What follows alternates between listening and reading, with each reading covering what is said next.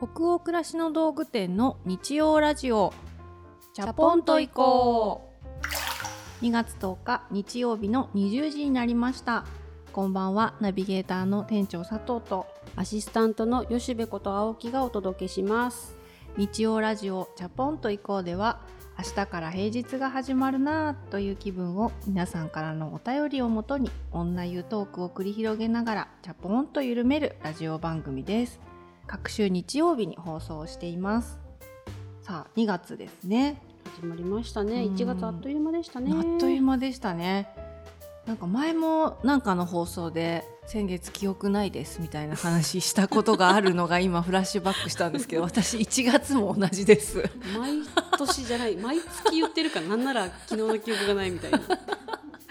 1月はですね、はいあのー1月の思い出思い出せる限り話してもいいですか？どうぞ、クラシコムは半年に1回、ん経営陣が鑑賞部門にいる社員全員と1対1で面談をするっていうのがうんうん半年に1回ずつ年2回あるんでございますね。ありますね。はい、それがちょうど1月でしてひたすら1人ずつの社員と向き合って話をするうん。聞いたりいろいろ伝えたりするっていうのをしながら、うん。青葉家のはい。4話目のうん。撮影がまた自宅を使ってありまして、うんうん。さらにその最中に熱を出し インフルエンザではなかったんですがはい。熱を出しながら現場に朝から夜まで立ち会うっていうのがあり派手だな。派手な1月だな。1月はだからなんか何してたんでしょうねでも人にまみれてた っていう感じかな、なんかいろんな人のうん。思いはい。に触れた一月でした。うん。みんな社員のみんなもやっぱ頑張りたいけど、うん。こういうことで頑張れてない。うん。でも本当はもっと頑張りたいんだっていう話をいっぱい聞いたりとか、うん。うんそれもやっぱ思いに触れることだったし、そうですね青葉家の現場もやっぱいろんな人たちのクリエイティビティとか、うん。まあ思いキャストさんも含めてですけど、そういうのに触れたりしてななんて言うんですかね思いにまみれた。じゃあこれからそのいろいろを消化していくそうだね2月なのかな。そうだね。だちょっと風邪をひいたのは、うん。そういう意味では少しやっぱり思いに触れすぎて消化不良みたいになったところがあ ったのかなっていう感じは正うんうん直若干しますので、へちょっと2月いろんな現場とかそういうコミュニケーションが一段落したらー、うん。うん、なんかちょっと自分の中でそれを消化する時間を持たないとうんうん。いかんなと、なるほどね。はい、思っております。でも先週より全然顔がすっきりしててはい、あよかったってこう全スタッフがあ店長元気そうって思ってると思います。先週ねもうほんとひどい顔してみんなと喋ってたんですよ。顔がね茶色になってたいねやそうだよね。私もなんかいろんな人にごめんあのもう目つきも悪くなるぐらいだるくて私今怒ってるわけじゃない。んで本当具合悪いのって言ってもらってごめんねひどい態度で。でももうニコニコしたり うんうんとかっていう元気がないからえなんで？どうしてそういう判断なの？とかっていう感じになっちゃうのよコミュニケーションが。うんうん。いやこれ怒ってるわけじゃない最の小限のね。最小限力を振り絞って。絞ってんだけど。でもねみんなそれ分かってるよね。なん何にもなくそうなんです機嫌よく働いてたよ。いやーよかったです。皆さんのおかげで生息しておりますわ さて今日はねあのちょっと本題に行く前に一つお知らせがありまして、はい。えーなんと約5ヶ月ぶりに貯めてますけど。チャポンと以降のインスタライブが再び2回目ですね、開催することが決定いたしました、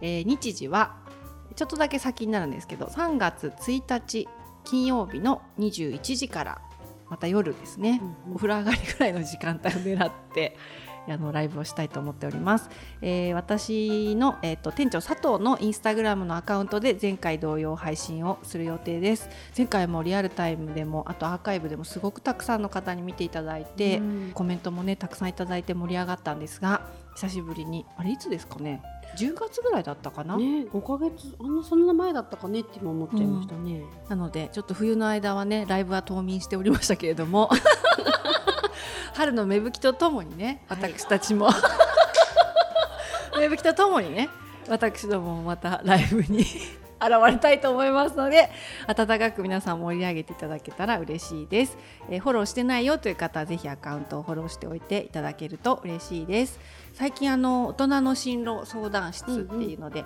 あの34歳で転職ってどう思いますかってお便りをいただいたりあとはセンスってどうしたら良くなるんでしょうっていうご質問に私たちなりの考えてることをお話ししたりした回があったんですけれども、はい最近の中では、うん。特に反響が大きかったですね。ね。そうですね、うん、お便りもたくさんいただきまして本当に嬉しかったです。ありがとうございました、ぜひチャポイコのライブも皆様のコメントとかご視聴で盛り上げていただけたら大変心強いです。よろしくお願いいたします。では、えっと本日のお便りに行きましょ今日のお便りは岡山県にお住まいのラジオネームスミッティさんからです佐藤さん吉部さんはじめましてこんばんはう。こんばんはこんばんは私は春頃に引っ越しを控えているのですがこれを機会に断捨離をしてさっぱりした気持ちで新居へ移ろうと計画していますしかしながらこれはまだ使うかもとかこれは思い入れがあるしなぁと考えてしまってなかなか思い切れず物を手放すことができません。お二人が物を整理するときに心がけていることや判断の基準などがあれば教えていただきたいです。どうぞよろしくお願いします。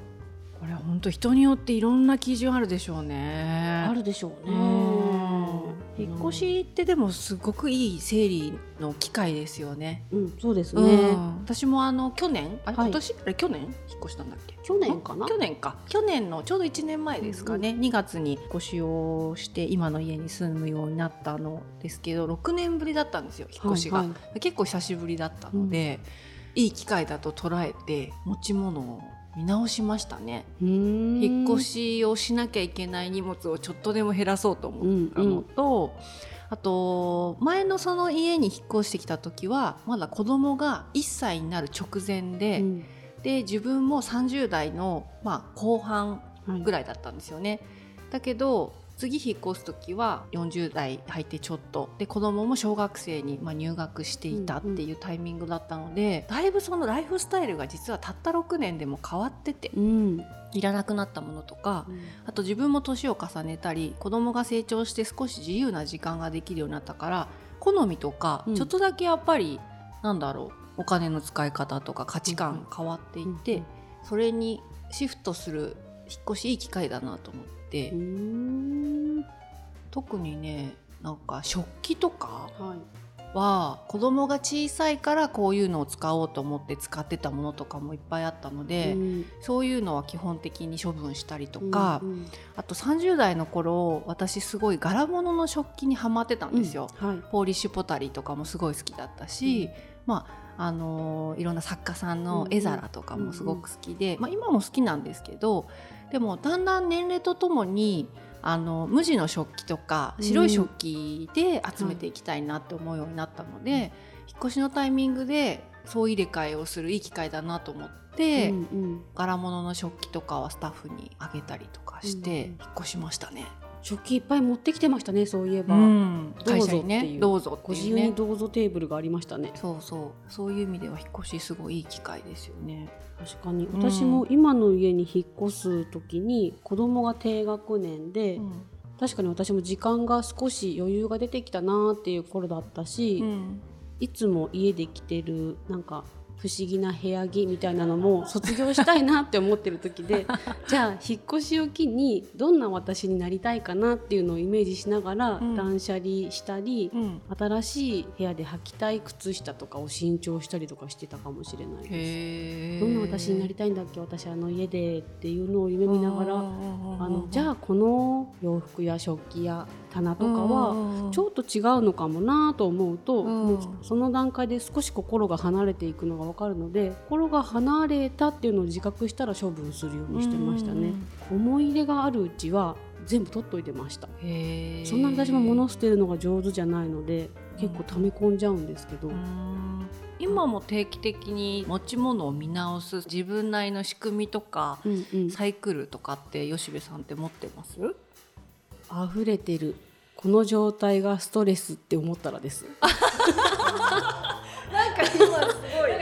違う違う人格でしたね。溢れてる？溢れてる。あれ？なんか私この家の中のこと見渡せてないとか。あそうそれをストレスに感じないうちはうん。一切手をつけなくって、うん。あもうこの状態が我慢できないみたい私ってなったら、うん。もう信じられない勢いでうんうん。片付けます、へそうそれが夫から言わせると4年に一度なので、吉部オリンピックね。そうそう4年に一度のやる気を出したなっていう。4年に1回ぐらいなんだねでもそのなんかど多分把握しきれないアップアップが襲ってくるっていうのは。そうみたいですね。でもその箇所によって違うので結構割となんかいつも動いてる感じです。この押し入れがやばいとか。あ この引き出しが嫌とかそういうちっちゃいエリアから大きなところまでなんかこう心が溢れちゃうと猛烈に片付けますね。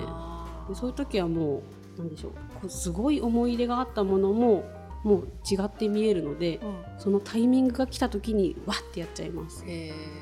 その4年に一度のさ吉部オリンピックの時に その持ち物を見直す時のうん。なんか判断基準ってあるんですか？判断基準はこんまり先生片付けの、はい今アメリカでねね。すごい大ブレイクされてるあの方が大好きで、はい。すごい可愛いじゃないですか。可愛いい見た目から入ったんですけど、うん。なんかおっしゃってることもなるほどなと思うのでときめくかときめかないか。こんまり先生言ってるまんまですね。そうまんま。でもあれ本当そうだなと思っうん。て。えじゃあときめくものはいるいらないとかじゃなくて、うんうん。ときめくものはいらないものでも取っとくし、うんときめかないものはもう処分。そうですね、ときめいてるっていう時点でもう必要なものなので、うん、へー。最近ときめかないで手放したものってあるんですか？最近はなんだろうな。もう気分じゃなくなった洋服とかですかね。ちょっとやっぱり好みがすごい変わってくるので、うん。小さいなりにも。洋服は？定期的に見直すようにしてますね。うん。一番判断しやすくて、うんうん、洋服が一番迷わないかもしれないな。うん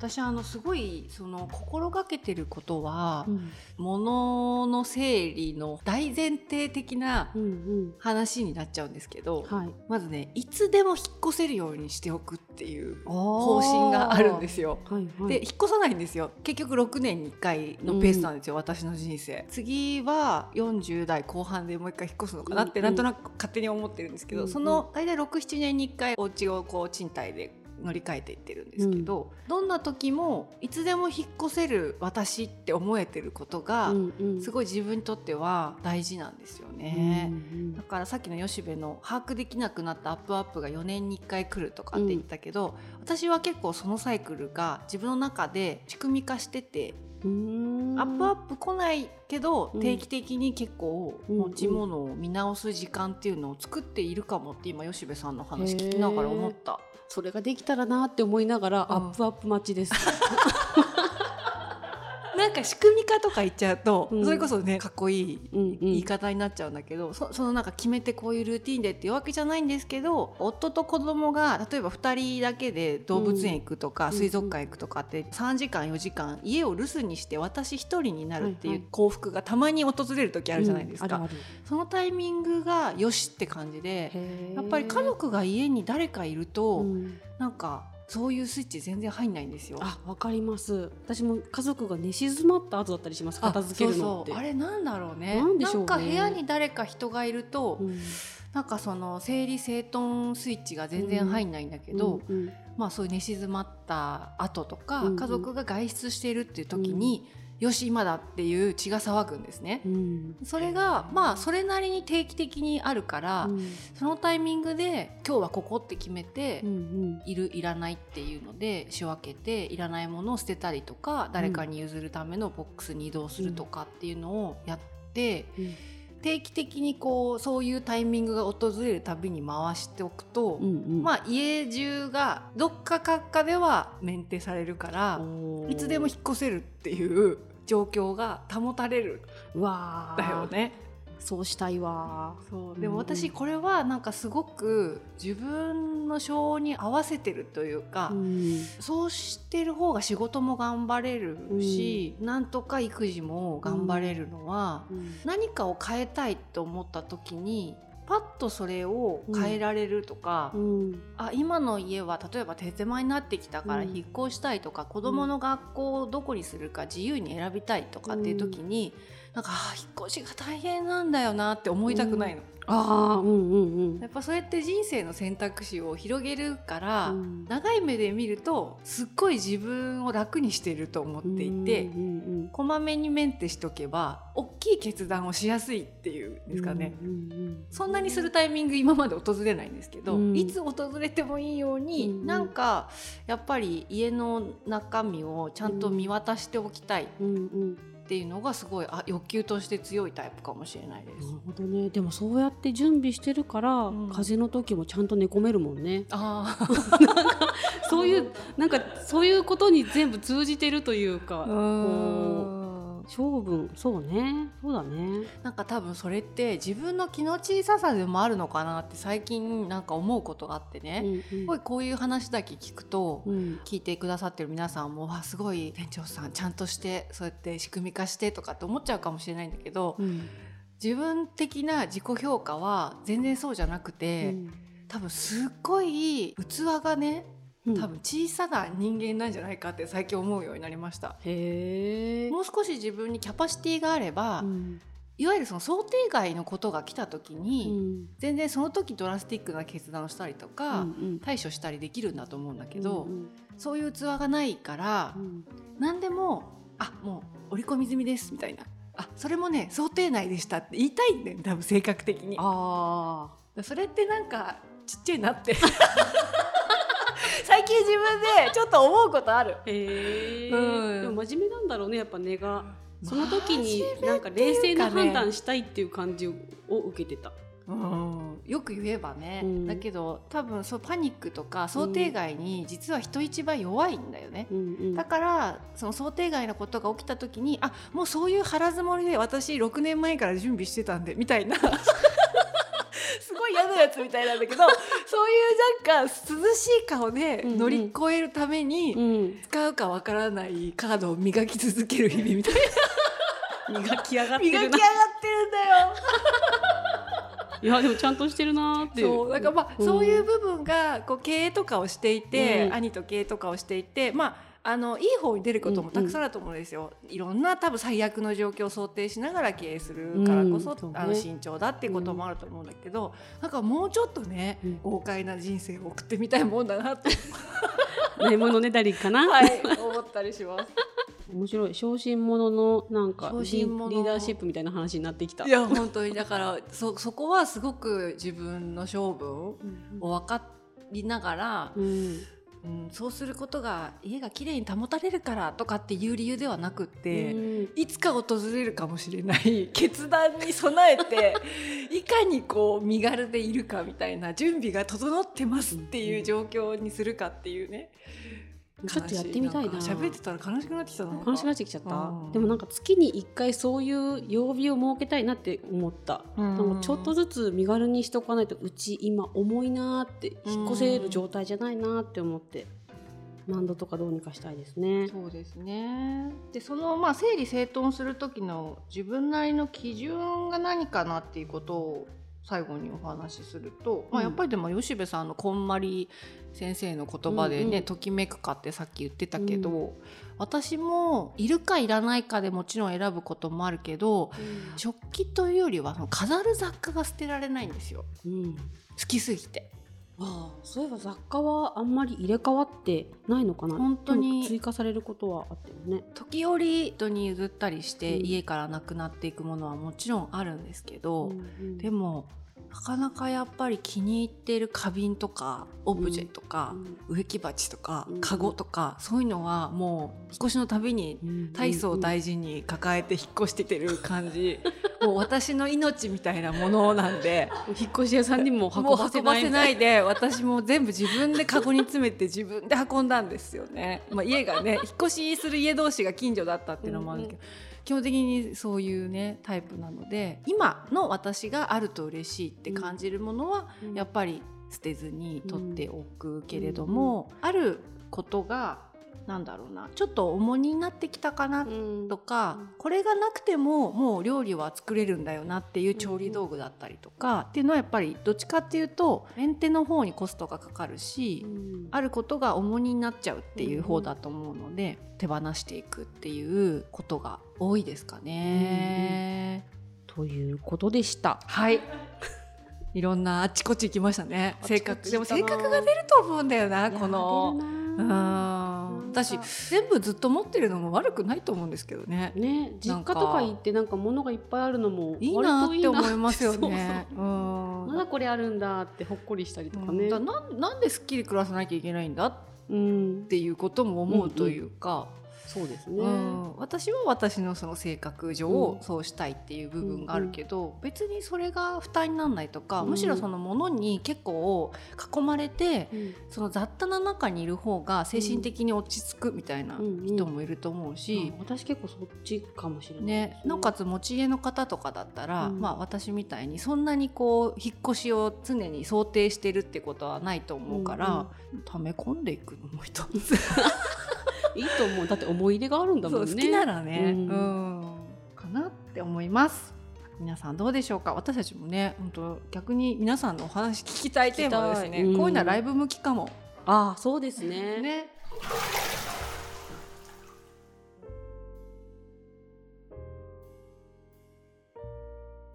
今夜の日曜ラジオチャポンと移行はここまでです。皆さん本日のお湯加減いかがでしたでしょうか？今日はなんかゆったりと。うんゆったりと。でもなんかねいつもなんかねって言っちゃうんだけど 店長やっぱりちょっと高め？違う話で高めだったので。吉部さんのやっぱりね同じ温度っていうねその佇まい見習いたいです同じ温度かね。いやもう吉部さんは癒しだよ 私の。ありがとうございます、はい。店長が45度でした。えそんなに？うん、本当？あのお片付けじゃないその話自分の性分の話の部分でちょっと加点が。加点？っていうかあの温度が。減点だよね。温度が上がるってことは減点だよね私にとっては。そうでした。かこの全体が厚めっていうよりは店長が厚めだった、そうですね。まあそういうちょっと恥ずかしいお話もありましたが皆さんの気分が本日も少しでも緩まると嬉しいです、えー番組は購読に便利なポッドキャストや、えー最近新たに Spotify でも聞けるようになりました。ぜひチャポンと移行で検索してあのそちらで聞いたりもしていただけると嬉しいです。ポッドキャストとかね、うん。Spotify でのあのリスナーさんも徐々に増えてきてて、ね。え嬉しい。たまにあの私もポッドキャストを開いて見てみたりしてるんですけどはい。なんか順位がね上がったりとかしてて。あちゃんと見てる。そうなんです。ランキングに踊り出たりする時があって 踊り出る。だってチャポイコですよ。チャポイコ。ね誰が知ってるんだろもう人ですよ。このマイナーなラジオ番組。マイナーすぎるでしょだって、ねうん。マイナーすぎるね、すごい嬉しいです。でもたまに踊り出てる時ありがとうございます。引き続きお便りも募集しております。えー3月1日金曜日21時から行う、えーライブ配信のトークテーマやえー感想ご意見ご質問などえーページ後半のフォームからどしどしお寄せください。それから私あの佐藤のインスタグラムの方でも受け付けておりますのでこんな話をライブで聞いてみたいとかっていうもしご要望があったらぜひお気軽にダイレクトメッセージを送ってくださいね。全国のハガキ職人さんお便りお待ちしております。え次回は2月24日日曜日夜20時にお会いできることを楽しみにしています。それでは明日からもマイペースでチャポンと緩やかにいきましょう。ナビゲーターの店長佐藤とアシスタントの吉部こと青木がお届けしましたそれではおやすみなさい。おやすみなさい。